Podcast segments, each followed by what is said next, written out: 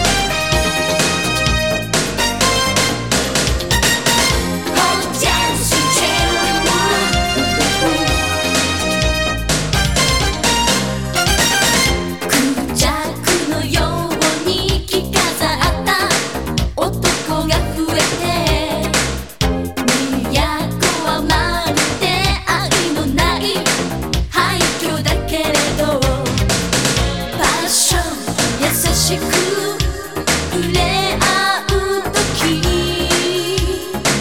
悲しみのマスクさえ剥がれて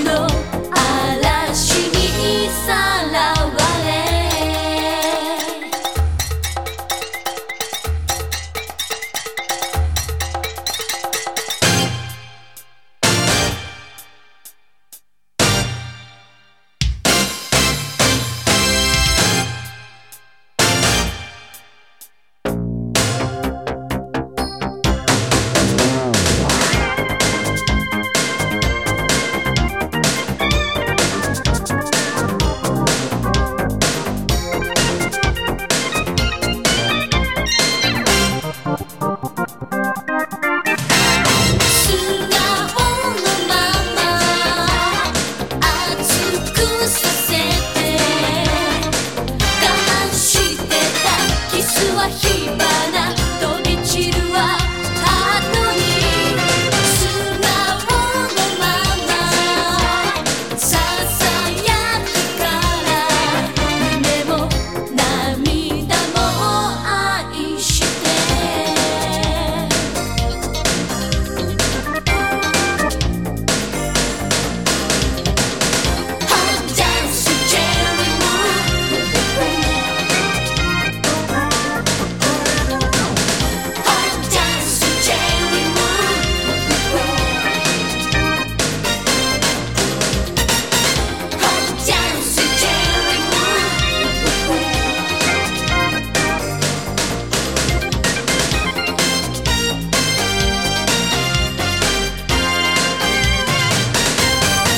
Cherry Moon des Odo Salete, le générique de début de la première série d'OVA de Dominion Tank Police, adaptation d'un manga de Masamune Shiro, sorti en France dans les années 90 chez Manga Video.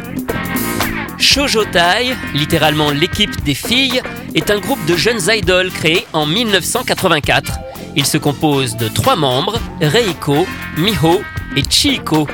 Mais la dernière est vite remplacée dès 1985 par Tomo. Elles ont été choisies après des auditions.